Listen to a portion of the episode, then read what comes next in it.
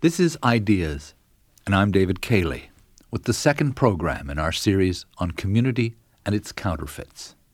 Why do we have city neighborhoods today where walking on the street may result in your being shot in the head and the largest and best trained police forces we've ever had?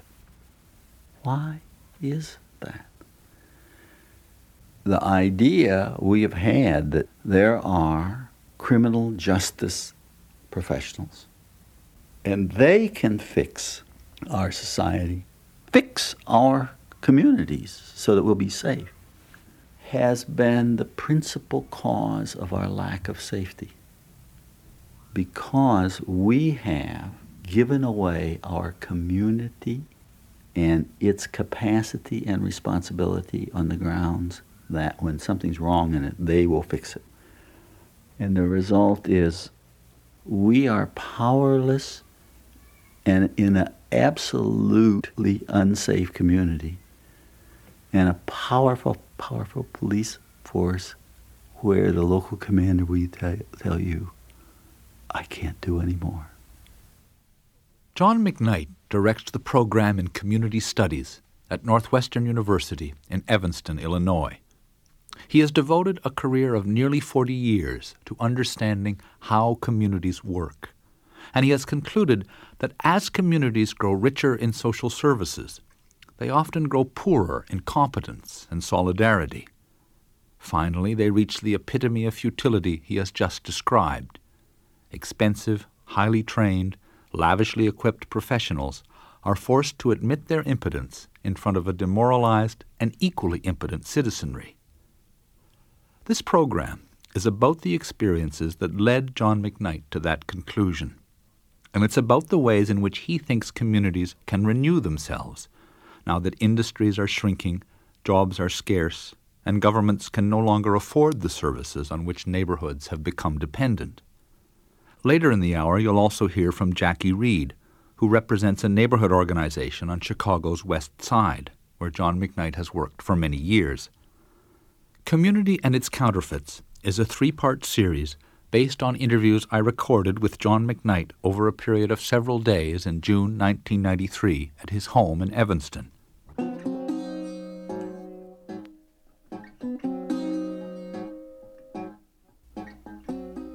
The present program begins in Chicago in 1956. Come on, baby, do you wanna go?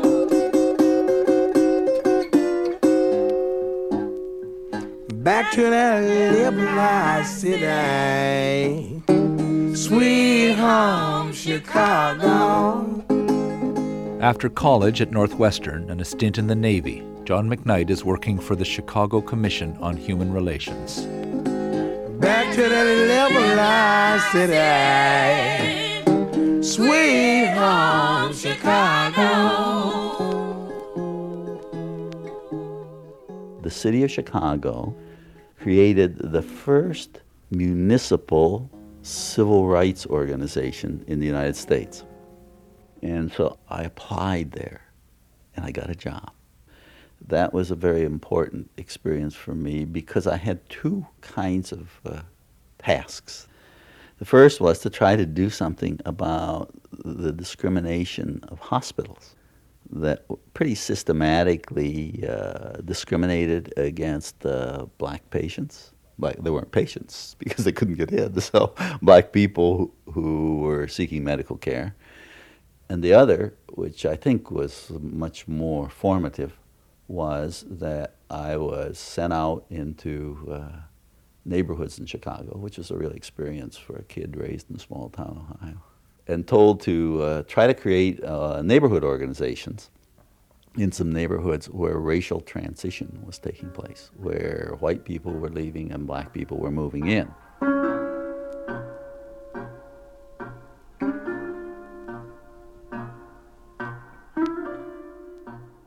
Every weekend, you know, as black people would move in, large masses of white people would gather and jeer and throw stones in their windows and often try to burn the house down.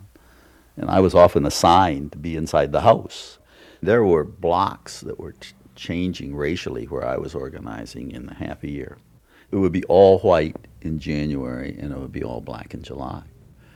And it was, in significant part, the result of the flight of black folks from the South because of the collapse of the agricultural economy and the industrial economy. It was here, and people were coming to Chicago every day from the South. They had to have some place to live, and the pressure building, building, and building within the black neighborhoods, and had to give some place, and it gave at the edge. And there were speculators who were involved in what was called blockbusting, and they just had developed a, their own method for churning a neighborhood. They call it. They would frighten the white people to sell the houses low, and then they would sell it for twice the price to the black people. It was just devastating economically, socially, and the black folks who were buying these buildings for twice what they were worth, had to overcrowd them. It was just a terrible, terrible thing.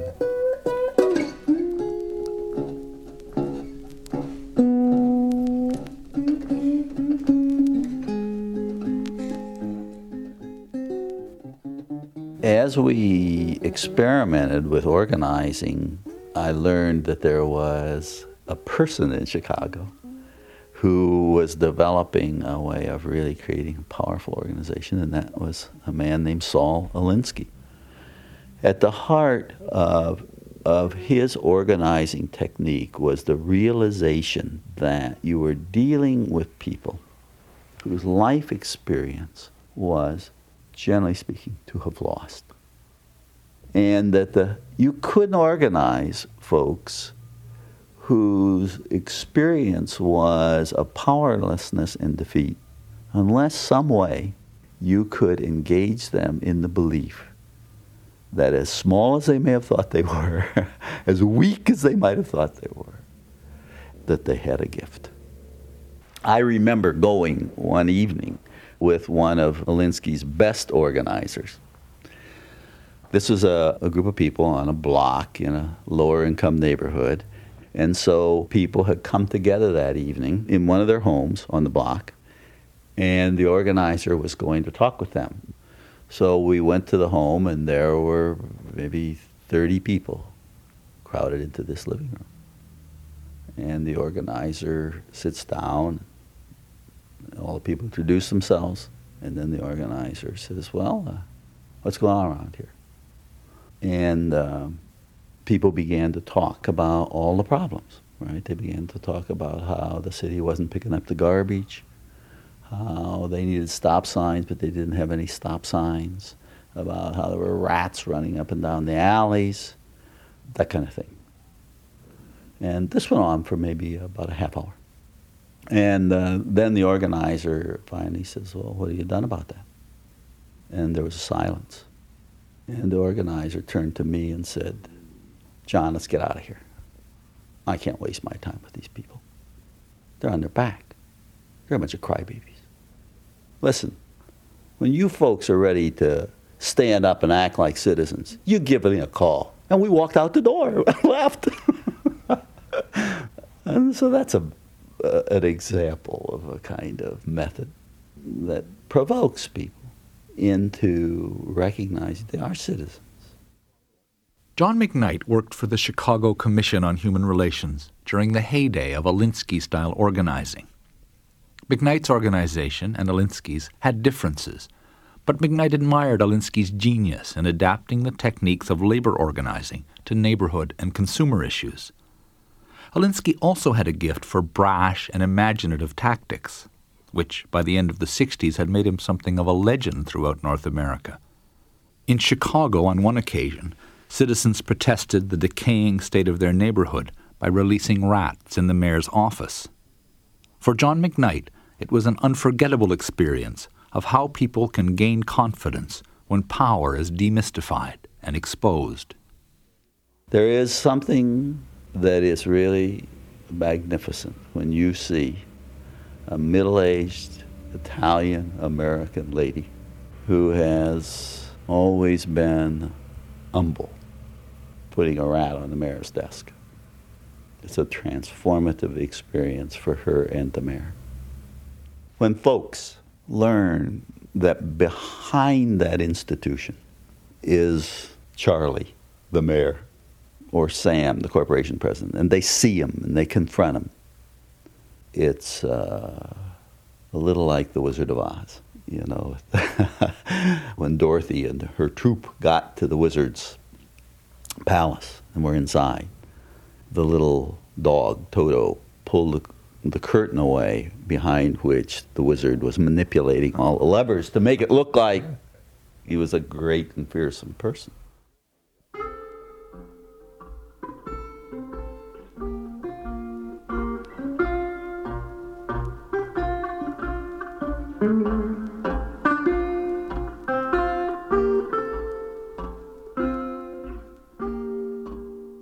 John McKnight worked as an organizer in Chicago until 1960, when he moved to the American Civil Liberties Union as the director of its Illinois section.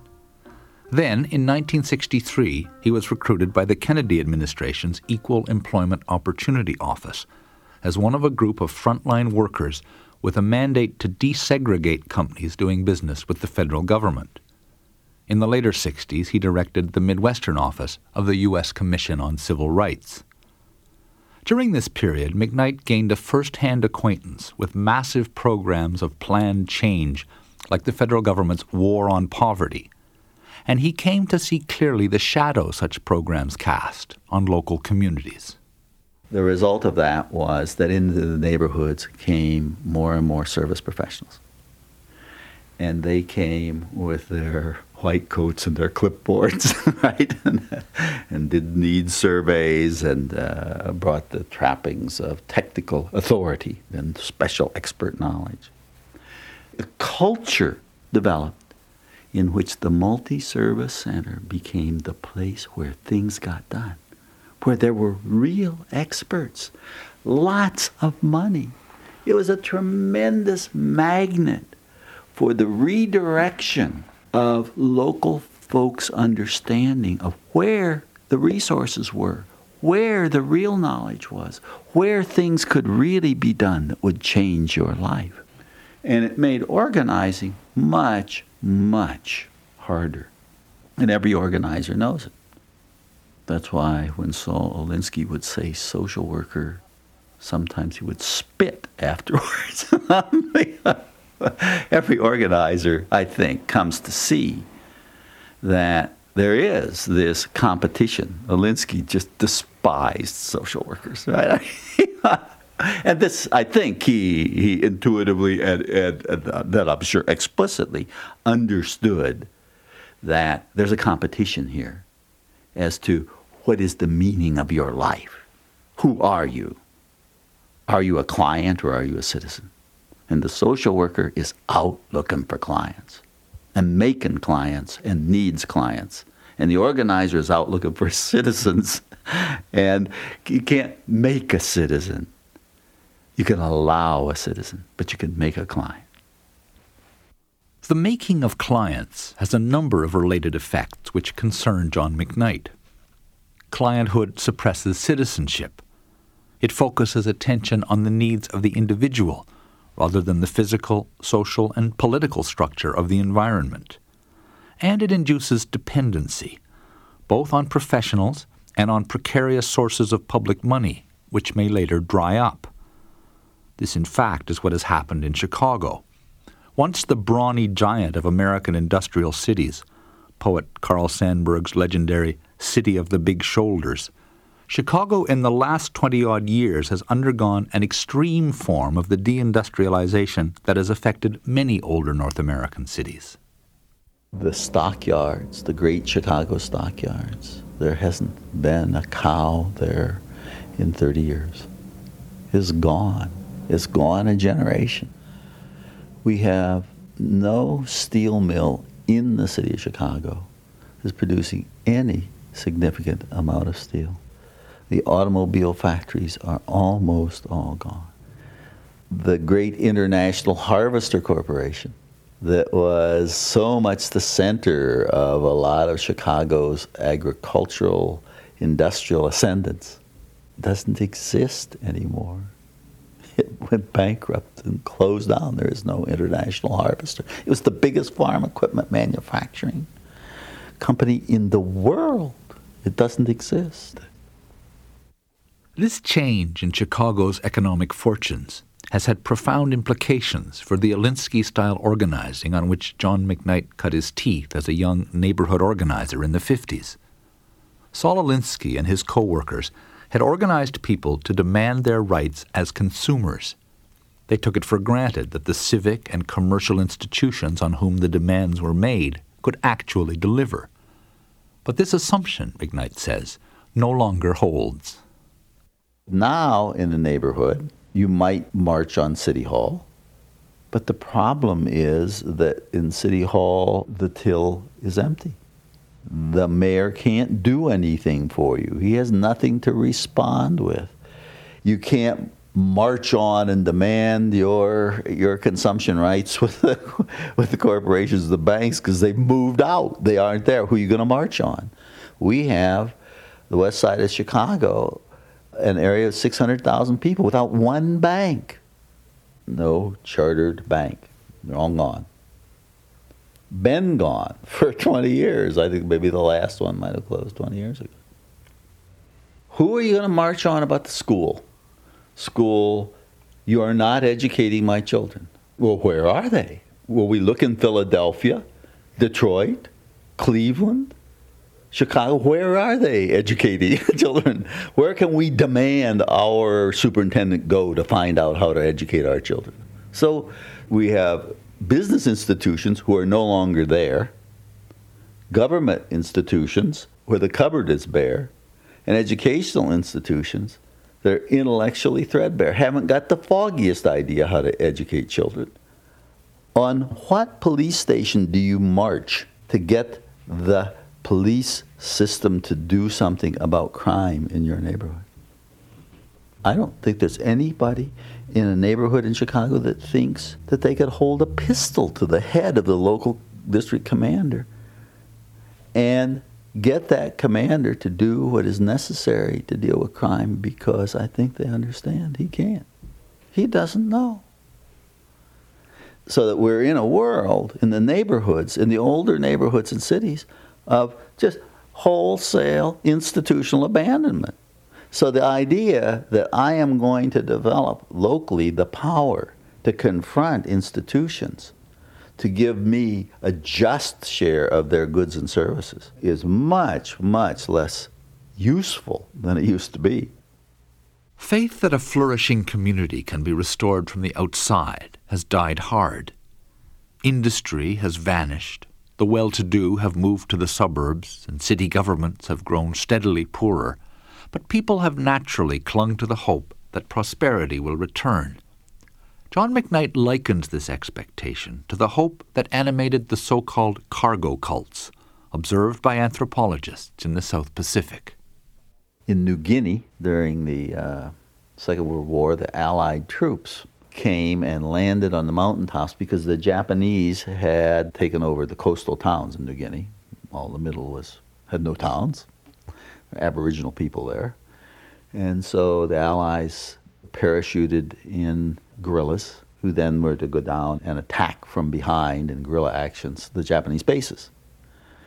So the guerrillas landed there on the tops of the mountains, and every week cargo planes would come and they would fly over the mountains and drop their cargo for the troops to support them. And of course, the native people were amazed by this. They hadn't seen airplanes all of these wonderful things came out of the air. And so around the area, many of these people abandoned their towns and their ways, and they came and they lived on the edge of the runways, and they became sort of dependencies of these landing strip people. And then all of a sudden the war was over, and the troops left, and the cargo planes stopped coming. And there they were, a people dependent upon this outside system and its stuff. And so they began to build mock airplanes on the ground thinking that if they would build these airplanes, it would draw the, the cargo planes in like uh, decoy ducks. And they worshipped at the shrine of these airplanes and developed a whole religion called the cargo cult. And I think after time it didn't work. And they decided that probably they had to go back to their little village and start planting yams. And remember once again how a community makes a life out of the resources that it has in the place where it is. And that's what we're facing in our neighborhoods. But in the face of the abandonment, for a while, a lot of folks decided that what they were going to do was to try to get a Ford plant to come in. Maybe a cargo plane would come and, and drop a Ford plant in the neighborhood. So there's these enterprise zones and other kinds of notions about how we might be able to draw them back. And we tried that with, with minimal success. There, uh, there is still to be the first Ford plant dropped in an urban neighborhood in the United States. But as people have come to realize that, that these ways of trying to draw that big system back, those abandoning institutions back, is not working, then they, they come to the third recognition, and that is whatever will happen here will happen because of us. And that means a new call to their capacity through association to understand what the assets are that they have, or what potential they have for investment, what potential they have for productivity, what creativity they can assemble, initiate, and that the heart of their possibility is there with them in that place. Now, we don't have much experience in terms of knowing how a neighborhood that has become dependent on big institutions, right, as most did, became dependent on the steel mills and the and the hospitals and the big city schools as they as they become abandoned, just the way the cargo planes stopped. We don't have a lot of experience with how you reinvent community.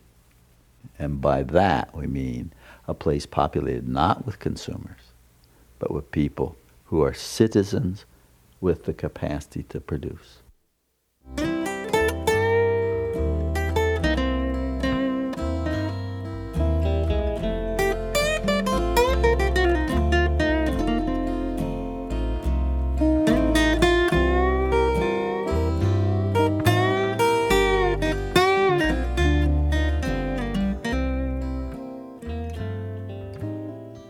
John McKnight believes that many communities are now beginning to face the fact that the cargo planes aren't coming.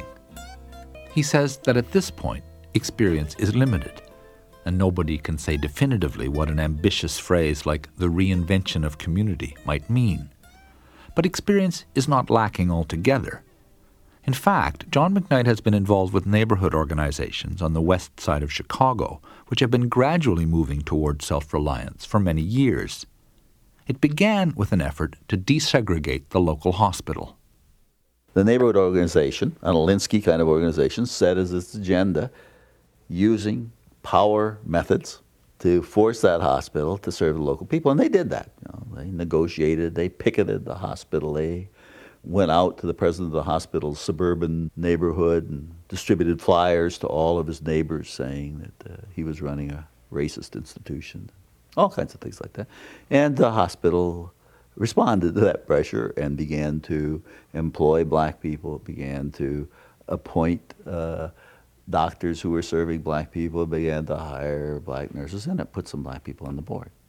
And after about three, four years, the hospital was serving the local population in a fairly good way.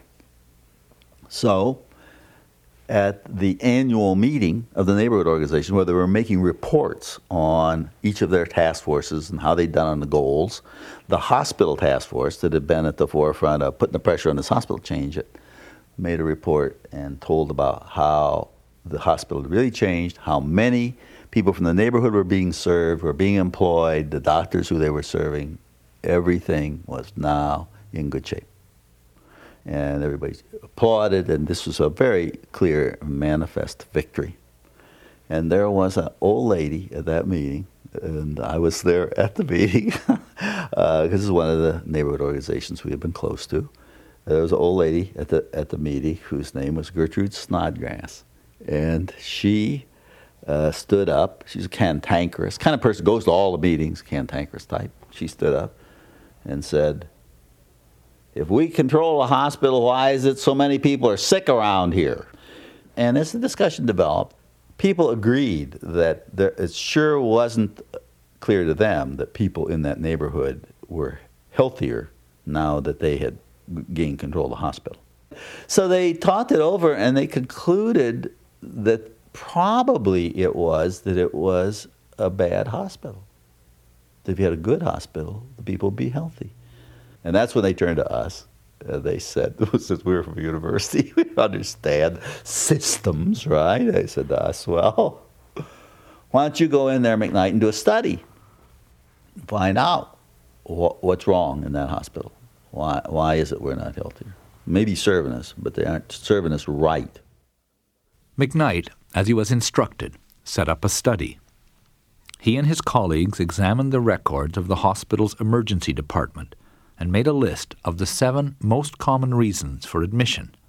They were, in order, car accidents, assaults, other accidents, chest problems, alcohol, drugs, medical and recreational, and dog bites. So we go back to the health task force and we show them this list.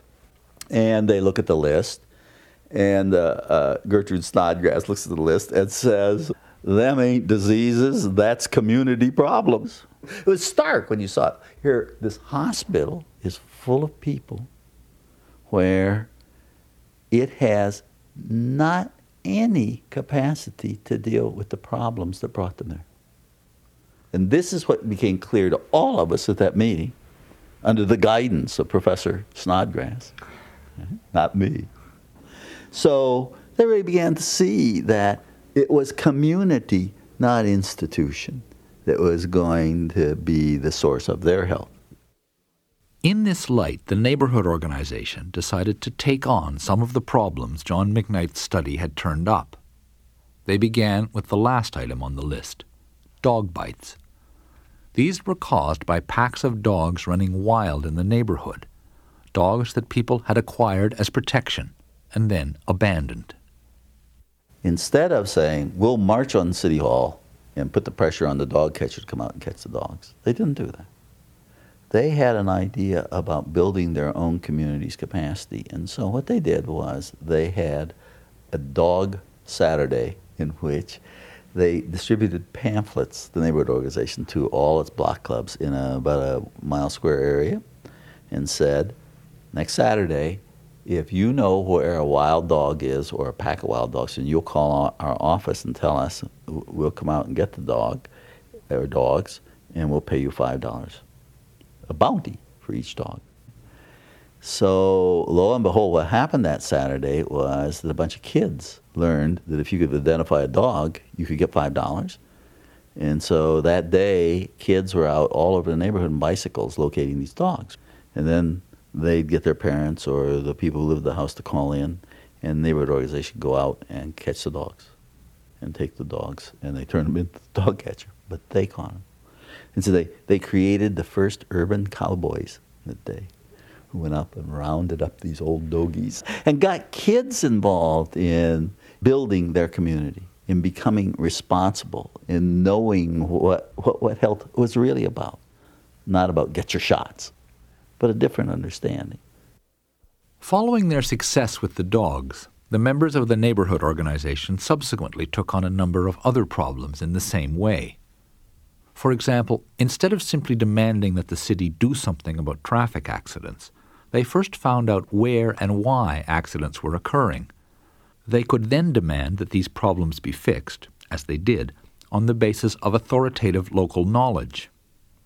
They also inquired into bronchial problems, another item on the list, and discovered that nutrition might be a factor. This led to the building of a rooftop greenhouse to grow vegetables locally. The story goes on. But it began from the recognition that health is a political question and depends more on vibrant communities than it does on the availability of medical services.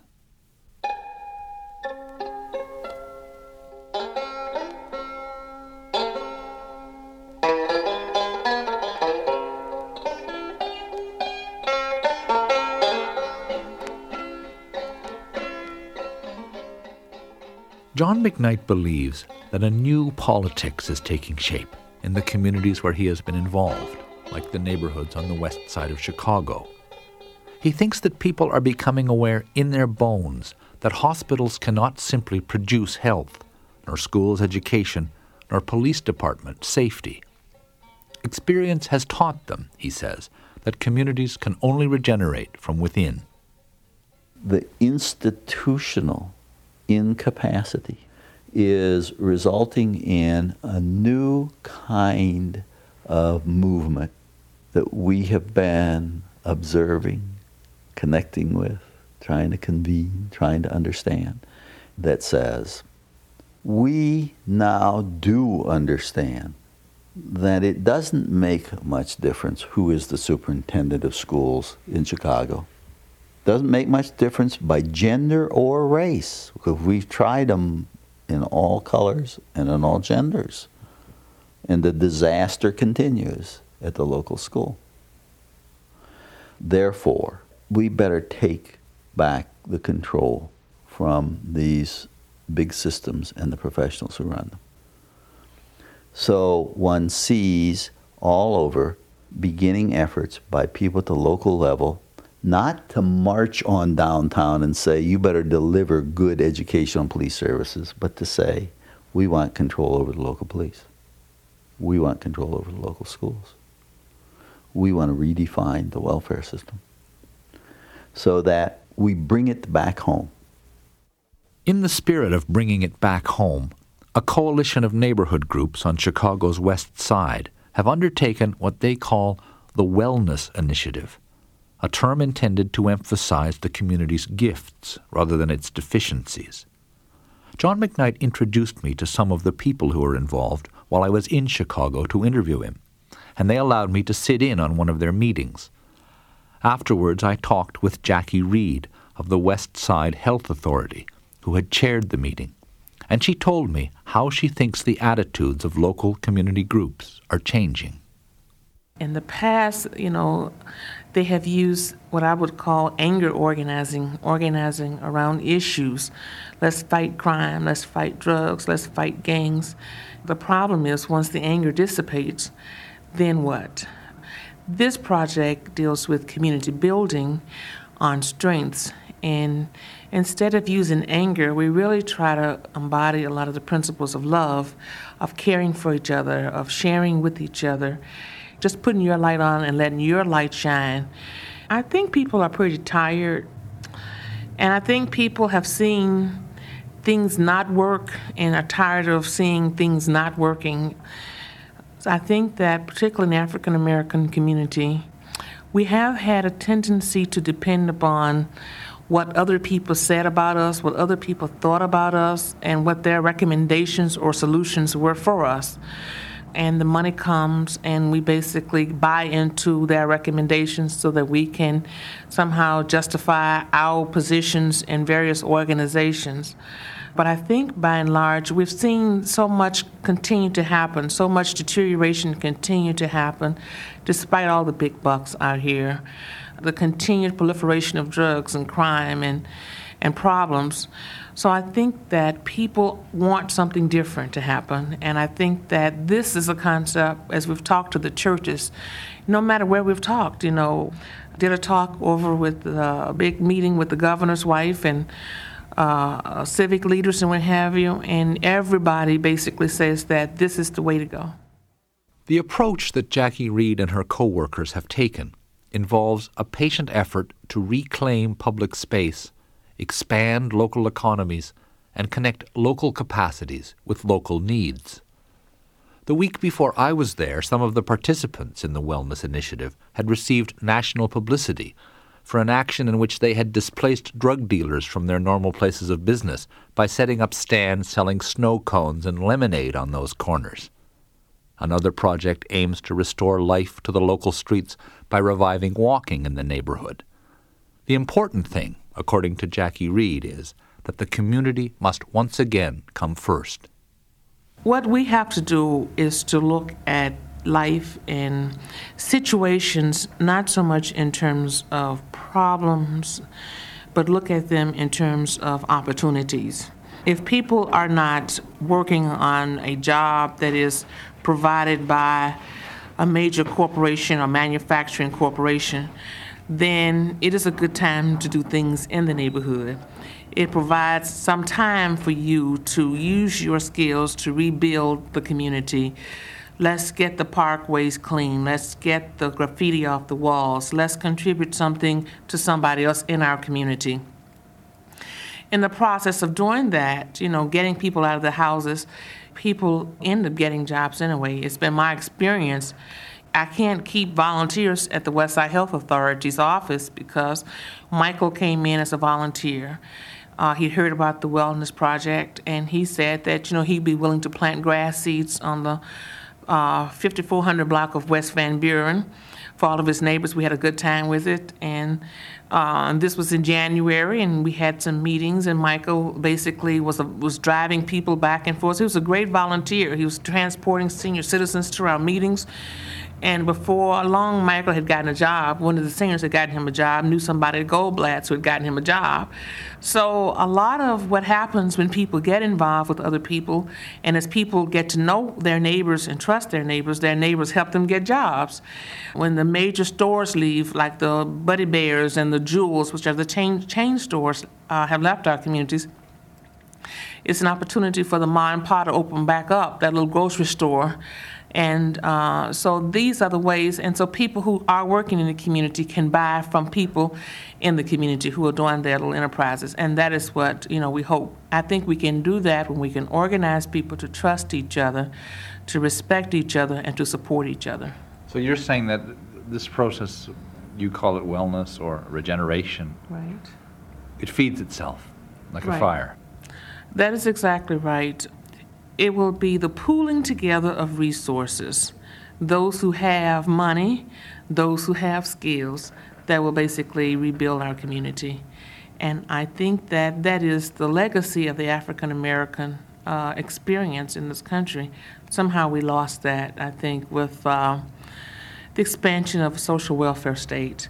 But I'm from the South, I'm from Mississippi, and I know that our survival growing up depended upon our neighbors so that when our neighbors went fishing, we all ate fish. When my father butchered a hog, everybody ate pork. And it was it's a collective sharing of resources. And the only I can only see the only way that is being remembered now and carried out by and large is in the African American church. It's amazing if you see the church. You know, if you go in these church buildings, they have brand new everything in the church building and they'll build a brand new church from scratch, and it'll be the only new building in that block. And I find that fascinating because you'll see all women st- sitting outside of an expressway selling peanuts off the ramp, the off and on ramps of expressway selling peanuts for that church. And they'll have a barbecue dinner one Saturday out of a month for that church. And you know, one lady I know, I bought tickets from her. She raised eleven thousand dollars on a fashion show and dinner. She called it an international dinner, but it was for her church. And she loves to fundraise. She likes to do that for her church. And the church has been the only place where people have had an opportunity to give, to develop their gifts, to to to, to do that. And so when people make a commitment to make a difference in their community or in their church, they can do it. And that's that that will be the thing that will basically, I think, turn our neighborhoods around.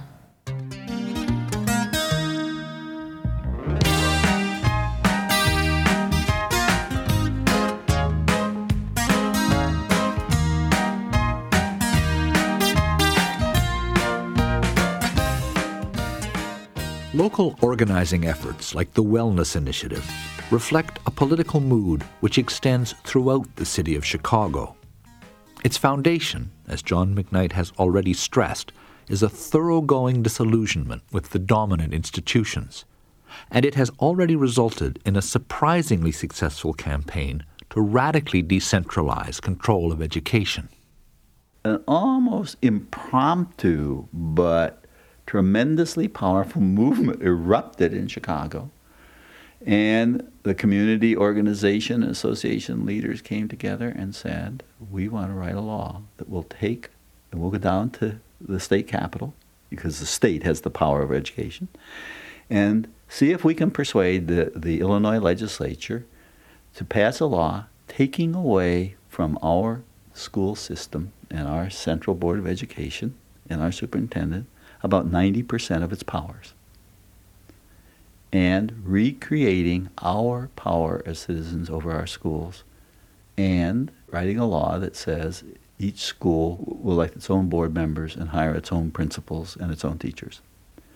And in uh, what now seems almost miraculous, the state legislature passed such a law. And the wheel has turned completely because we now have some 480 elected boards of education in the city of Chicago with the power to decide how the budget will be expended, to hire and fire the principals, and soon, I think, to have the same power over the teachers. And the, out of the local citizens choosing their representatives, they now once again have recaptured within citizen space the institution that they lost. In John McKnight's view, the movement that won local control of Chicago schools is also ready to reinvent community in other ways but there are still formidable barriers between local initiatives and the public resources which would allow them to be realized. One such barrier is bureaucratic. The awakened energies of the community are often dissipated in a maze of government regulations, or resources are tied up in social programs which deliver services to people whose real need is income. The extent of this problem was revealed when colleagues of McKnight's at Northwestern's Institute for Urban Affairs did a study of what actually happens to monies appropriated for the poor in Illinois' Cook County, which includes Chicago. We reviewed the federal budgets and the state budgets and the county budgets, identifying all programs that were for low income people. And we added up the dollar value of all of those programs and then we took the number of people who fell beneath the poverty line, the government's official poverty line. So we now had all the money that was available for people in poverty and the number of people who were in poverty. So we divided the money by the number of people and came out with a figure of $6,300 for every man, woman, and child in Cook County who was beneath the poverty line. That would mean, let's say, for a mother who had uh, two children, about uh, $19,000, which for a family of three at that time was almost at the median income. And this is $19,000. Now that, that mother would not be poor at $19,000. However, we then did a study as to how the money was expended. That is, who got the money at the end point. And there, the answer was that 37% of the money went to poor people as income, and 63% went to people and organizations that were serving them.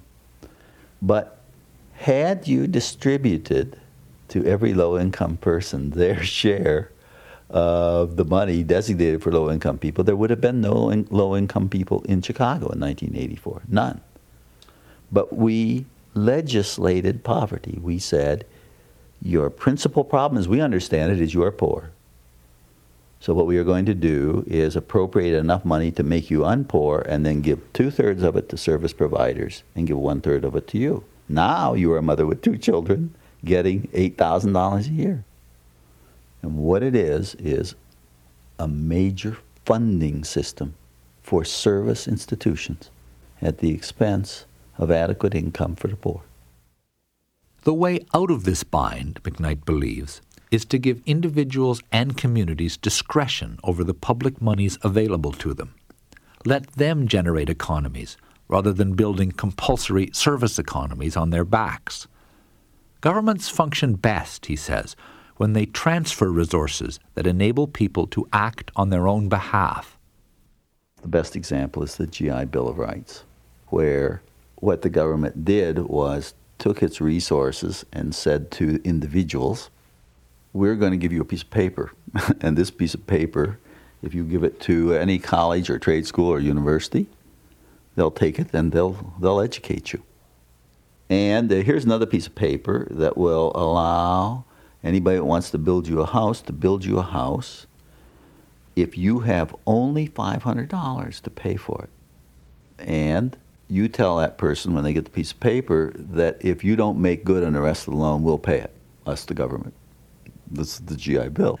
And so it was a hugely successful system of equalization and opportunity because it didn't create a separate system. It didn't say, we're going to have housing for veterans, and we're going to set up a federal Veterans Housing Administration and a state Veterans Housing Administration and a city vet- Veterans Housing Administration and pass the money down to the three. And we'll have monitors and evaluators and consultants and a whole bunch of people who are either in the government or working for the government that will check to make sure that this special system for you works. But that's what we've done now in latter days for people that we call poor. But we never did that for people we valued. What we did for people we valued was we made them valuable to the educational and housing industries in the society. We didn't create any bureaucracy at all of any significance.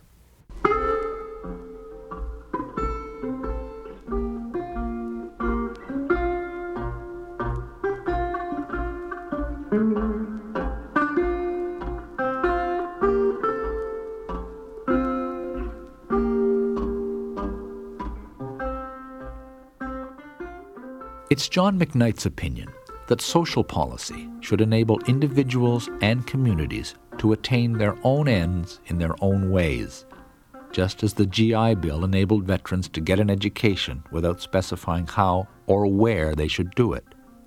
What frequently happens instead, he feels, is that systems of social service replace the community rather than fostering it. The citizens are then forced to participate on the system's terms as so called volunteers or on sham advisory councils. Eventually, the very idea that there was once a different way of doing things begins to seem fanciful, perhaps nothing more than a romantic rumor. Today, circumstances are throwing communities back on their own resources, making them, as McKnight said earlier, reinvent themselves. He offers no blueprint for this rebuilding and believes none is required. His aim has been to clear away the obstacles so that communities can express the vitality he believes they inherently possess. What will happen then, he says, is something that can only be discovered on the way. I have seen my life as a continuing journey with people who act as citizens in a place at a time and you come to recognize in some profound way that this is all about something in particular and hardly ever about anything in general. I know some places and some people and some groups who believe this thing is possible. Whether or not that vision will become prevalent or manifest I don't know, but I have been around efforts at change by citizens and communities long enough now that I have seen over and over again ventures that I thought didn't have a chance at all come to be the way. I saw a group of straggly haired young people stop a war. I saw a group of defeated, degraded public housing residents rise up and throw the managers out and say, This is our home. We will take this over and we will run it and we will come to own it. And I've seen a group of neighborhood people come to understand that they had the tools and power to control their health and that the hospital was a great illusion as a health source. So my life has been blessed with a continuing set of surprises. And those surprises have almost always been the result of a group of citizens in association who had a vision and made it come true. And you know, the other thing, if you've been in community organizing for a long time, is that in, in the end, it isn't the neighborhood as a place that is the measure. In the end, the measure is what happened in the lives of people when they acted together as citizens. And what did that mean to them in terms of satisfaction, purpose, meaning, and value? The value of having their gifts recognized, the value of seeing something more than their own self interest, seeing the common good, the value of having their gifts shared, the value of believing that they are not alone and that they are not a victim. The value of seeing change, however small. That citizen experience, that experience in the lives of the people I've known over the years is, I think, the greatest jewel in life's crown.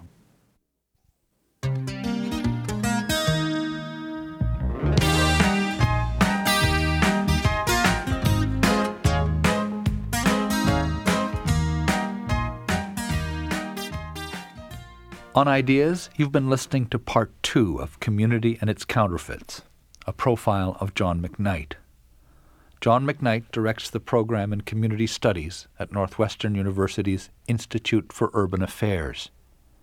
The series concludes next week at this time with a program about rebuilding hospitable communities where people who have been excluded can be made welcome again. Technical production of tonight's program by Lorne Tulk production assistants Gail Brownell and Liz Nagy. You can get a printed transcript of tonight's program for $7 plus GST, or the entire three part series for $18 plus GST. To order your copy now, phone this toll free number 1 800 363 1530. Again, that's 1 800 363 1530. Or you can send a check or money order to Ideas Transcripts, Box 500, Station A, Toronto, M5W1E6. The executive producer of Ideas is Bernie Lucht, and I'm David Cayley. Between the Covers continues their spirit theme this week. Tonight's story, Palu by Donna Caruso, is a memory piece about a beloved grandmother and a miraculous moment. Between the covers, following the 10 o'clock news.